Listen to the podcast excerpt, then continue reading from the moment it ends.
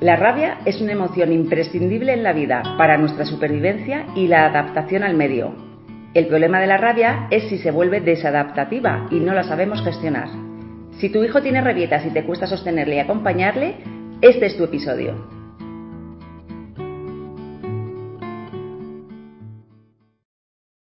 Bienvenidos al podcast de Tejiendo Redes. Somos Vanessa Bertomeu y Almudena Campo un lugar donde tejer redes con uno mismo y con los demás. Nos puedes encontrar en dptejiendoredes.com. Ya estamos de vuelta después del descanso de las Navidades. Hemos vuelto con las pilas bien cargadas y con muchas ideas. Y es por esto por lo que a partir de ahora vamos a empezar a publicar los podcasts de manera quincenal. Nos vamos a centrar también en mejorar los cursos de crianza y desarrollo personal que ya tenemos en nuestra web y a crear otros nuevos contenidos, sin descuidar, por supuesto, a nuestros pacientes. Te invitamos a que te pases por la pestaña de cursos de nuestra web y pruebes hacer alguno, que hay de pago, pero también los hay gratuitos. Bueno, y dicho esto, y ya echar nuestra... La cuña publicitaria, que hemos hecho. vamos a entrar en faena. Y empezamos este nuevo año hablando de las rabietas. Y como hemos dicho en la introducción, la rabia es una emoción, ni buena ni mala, lo que sí es es una emoción imprescindible para nuestra vida, para nuestra supervivencia y adaptación al medio. Claro, porque al final, ¿cuál es la función de la rabia? Pues la rabia nos hace poner límites que son sanísimos para un buen desarrollo. La rabia tiene una energía muy poderosa, tanto que a veces nos dan ganas de casi pegar al que tenemos enfrente. Si aprendemos desde niños, a través de estas rabietas inofensivas, a canalizar esa energía y a sacarla de una manera saludable, pues estaremos fomentando adultos con vínculos y apegos seguros. Lo que no es sano ni inofensivo es cuando al final acabamos gritando, pegando, faltando el respeto o cualquier otra forma de maltrato.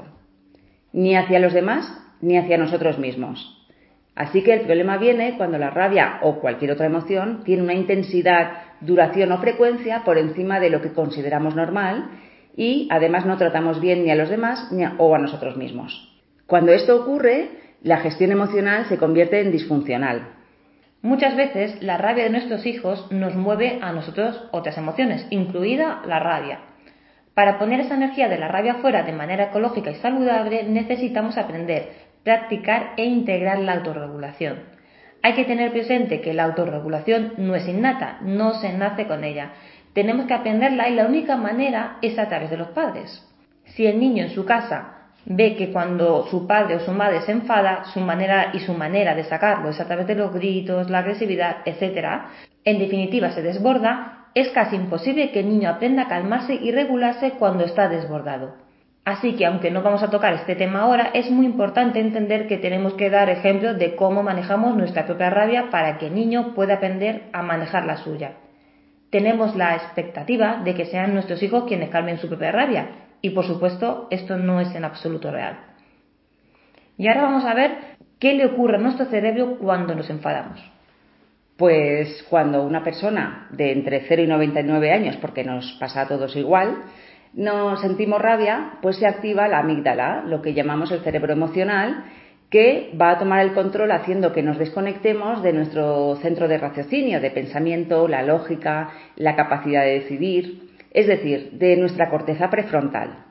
Sobre este tema tenemos un episodio entero que creo, si no me equivoco, que es el 21, que se llama El cerebro en la palma de la mano.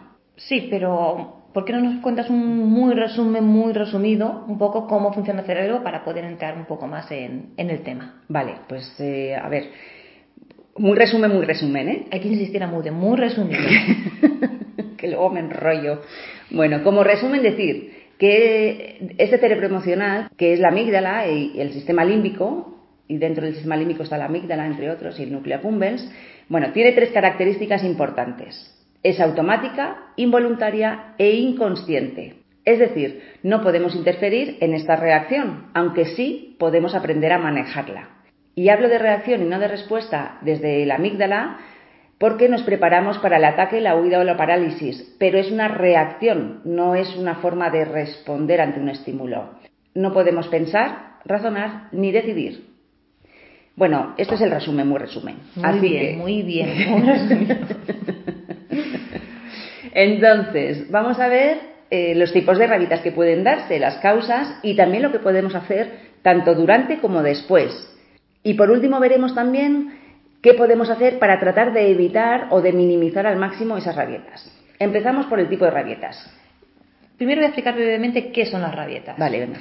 Las rabietas son la manera en la que encuentran los niños para expresar que algo les está ocurriendo. A edades tempranas, cuando el lenguaje no está desarrollado, no saben decirnos con palabras que algo les está ocurriendo ni qué es muchas veces lo que les está ocurriendo, porque ni siquiera ellos son conscientes. Y ahora sí, vamos a explicar los tipos de rabietas que hay y más tarde daremos las pautas para acompañar, sostener y enseñar a nuestros hijos en las rabietas. Empezamos por las rabietas para llamar la atención. Los motivos pueden ser muchos, como por ejemplo dejar de ser el centro de atención por algún motivo como puede ser la llegada de un hermano. Y es que quizá el niño necesita más tiempo con sus padres, más atención, pero no sabe cómo pedirlo. Para ello podemos poner en marcha las herramientas que también hemos hablado en un podcast que hablamos sobre el poder y, atención. Creo que es el 29, ¿no? Por ahí debe andar. Mm, sí, el, de... Se poder llama, y atención. Se, llama poder y atención, así es, ¿no? Sí. El otro tipo de rabieta, ¿cuál es? Pues sería pues la típica de para conseguir algo. Es una rabieta muy típica entre los niños y parece que cuando quieren algo y no lo consiguen empiezan a llorar como si no hubieran mañana. Bueno, eso es que el niño quiere algo que no le dan y llora con todas sus fuerzas. Y aquí tenemos que parar un segundo y pensar si esto que reclama el niño es realmente importante o no. Porque puede ser que lo que quiera es una chuche o un paquete de cromos. O puede ser que lo que realmente sienta es hambre y necesite comer algo. Esto no significa que no atendamos al niño, aunque creamos que no tiene razón y que el paquete de, cromos pues no es necesario, evidentemente, para su vida. Porque no atenderle en su rabieta es dejarle en el vacío con su angustia. Y me gustaría hacerte la pregunta de ¿cómo te sientes tú cuando tienes hambre y no tienes posibilidad de saciarla? Pues probablemente no te, no te tirarás al suelo, ni llorarás, ni patalearás, pero seguro que en más de una ocasión has pagado ese mal humor provocado por el hambre con alguien. Luego están las rabietas para evitar algo. Cuando el niño quiere evitar algo que le va a pasar a continuación o en un futuro muy próximo, como es poder irse del parque o bañarse porque no le apetece. Luego otra rabieta muy común es por cansancio. Los niños y muchos adultos se sienten más irascibles y susceptibles cuando están cansados. La diferencia con los adultos es que nosotros podemos darnos cuenta de este cansancio y gestionarnos emocionalmente. El agotamiento y ese malestar hacen que el niño llore y pidan desconsolados tu ayuda a través de esa rabieta. Es su forma de quejarse ante el cansancio. Lo mejor es hacer gala de toda tu paciencia, de tu comprensión e intentar ayudar a conciliar el sueño y para eso necesitamos estar calmados nosotros para poder transmitir esa calma que, el niño necesita para poder dormirse. Y por último están las rabietas por frustración. Que es eh, cuando el niño siente esa rabia de la que hemos hablado al principio y no sabe cómo gestionarla. Siente enfado por algún motivo y al no saber sostenerla, pues la saca a través de la rabieta. Estos son los cinco tipos de rabieta. Y según el tipo de rabieta que sea, pues podemos manejarla de una manera u otra. Por ejemplo, si es por sueño, no la manejaremos igual que si es por una falta de atención o porque quiere conseguir algo que quiere. Pero mientras dura la rabieta, en general podemos hacer los siguientes pasos. ¿Cuáles son, Mude? Pues mira, lo primero que siempre decimos es valida su emoción. Puede sentir enfado, rabia, frustración, lo que sea. Cansancio, da igual, hay que validar eso que está sintiendo. En segundo lugar, te puedes poner a su altura y si, por ejemplo, está en el suelo tirado con la rabieta pataleando, pues te sientas a su lado o te puedes poner en cuclillas. En tercer lugar, por supuesto, mantener nosotros la calma en la medida de lo posible.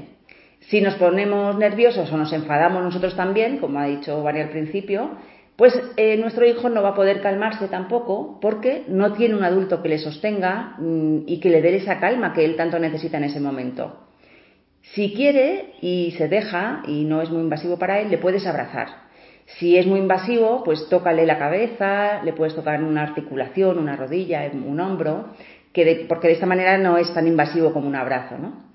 Y por último, asegúrate de que no se pueda hacer daño con nada, ni que tampoco pueda herir a nadie, ni a sí mismo ni a los demás. Y esto es durante la rabieta. Después de la rabieta, ¿qué podemos hacer, Vané? Pues primero, seguir mostrándonos cariñosos con él no tomárnoslo como algo personal. Piensa que tu hijo está tratando de expresar algo y que algo le está ocurriendo. El tercer paso sería validar su emoción de nuevo. Es cuando está calmado cuando le podemos poner ese límite a su comportamiento, el pegar, gritar, etc. Pero no juzgarle por su emoción, ni negarla, ni evadirla. Luego vamos a nombrar esa emoción, la que ha experimentado, para que de esa manera pueda empezar a entender lo que le pasa y adquirir el lenguaje emocional que es tan importante empezar a desarrollar desde muy pequeñitos. El quinto paso sería llegar a un acuerdo sobre qué cosas puede hacer si en un futuro vuelve a ocurrir lo mismo o algo similar. Y por último, refuérzale que ya tiene el control sobre su conducta, que antes no lo tenía, y puedes mostrarle lo que le ha llevado a la calma para que pueda así empezar a desarrollar sus herramientas de autorregulación. Vale, y esto es lo que podemos hacer durante y después de la rabieta. Pero también hay otras herramientas que podemos utilizar para tratar de evitar o de, minimizar al máximo el número de rabietas. En primer lugar, podemos mirar el lado saludable de nuestro hijo, mirar y reconocer las cosas que sí hace bien, no solo de su comportamiento, sino también de quién es él, de su ser. Y cuando se equivoca o lo hace mal, pues enfócate en soluciones, trata de no juzgarle y de entender que los errores es la manera natural de aprender para las personas. Nosotras siempre decimos que los errores son maravillosas oportunidades de aprendizaje. En segundo lugar, déjale decidir sobre cosas de su día a día. De esta manera él va a tener, va a sentir que tiene poder sobre su propia vida y estas decisiones tienen que ser adecuadas para su edad. Por ejemplo, pues si quieres que meriende fruta, pues que sea él quien la elija, pero dale dos opciones, que sean opciones limitadas. ¿Quieres naranja o manzana? ¿Pera o plátano? Solo dos opciones. O, por ejemplo, prefieres lavarte los dientes antes o después de bañarte. Esto también creo que lo tenéis en el episodio del, podcast que ha dicho antes Vane de atención y poder. Ahí hay más herramientas mm, porque es atención y poder y esta sería la parte de poder, de que tengan el poder sobre su vida, lo sientan así y esto evita muchas rabietas. Porque es una necesidad básica para los niños el sentir que tiene poder y decisión en su vida. Eso es. En tercer lugar, si tu hijo te pide algo, pues como hemos dicho antes, valora si realmente es importante y si merece la pena luchar esa batalla, porque todas las batallas no se pueden ni luchar ni ganar. Es decir, elige qué batallas y cuándo lucharlas, porque todas, todas, todas, pues no se pueden. En cuarto lugar, ten en cuenta sus rutinas y sus horarios. Aquí entra la parte del cansancio y de, y por ejemplo, la necesidad de hambre. Porque si le sacas de ellos, de estas rutinas, de sus horarios y de sus hábitos, Puede ser que entre en esta rabieta y, como explicamos antes, por cansancio, por hambre, por necesidad.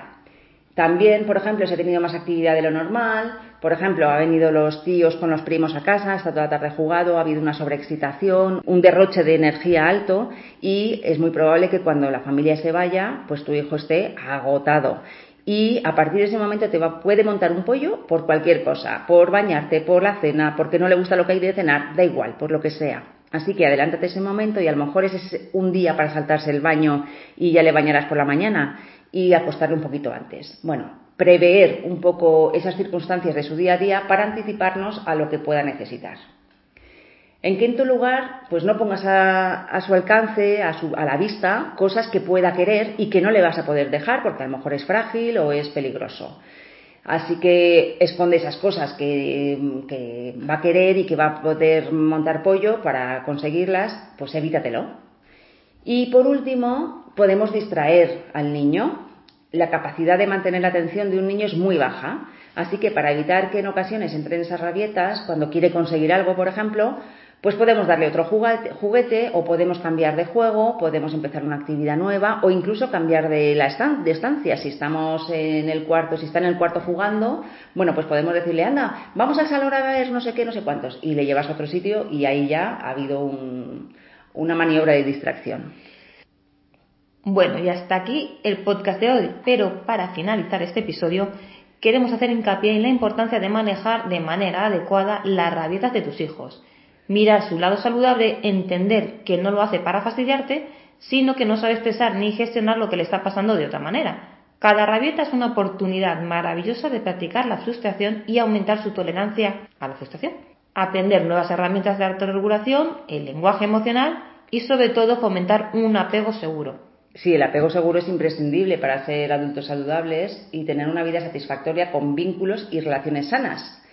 Cuéntanos un poco sobre el apego y las sorpresas que tenemos, ¿vale? Pues el próximo, en el próximo podcast vamos a hablar sobre cómo se forma el apego y del apego seguro. Ya en el siguiente es donde trataremos los otros tipos de apego, el evitativo, el ansioso ambivalente y el apego desorganizado.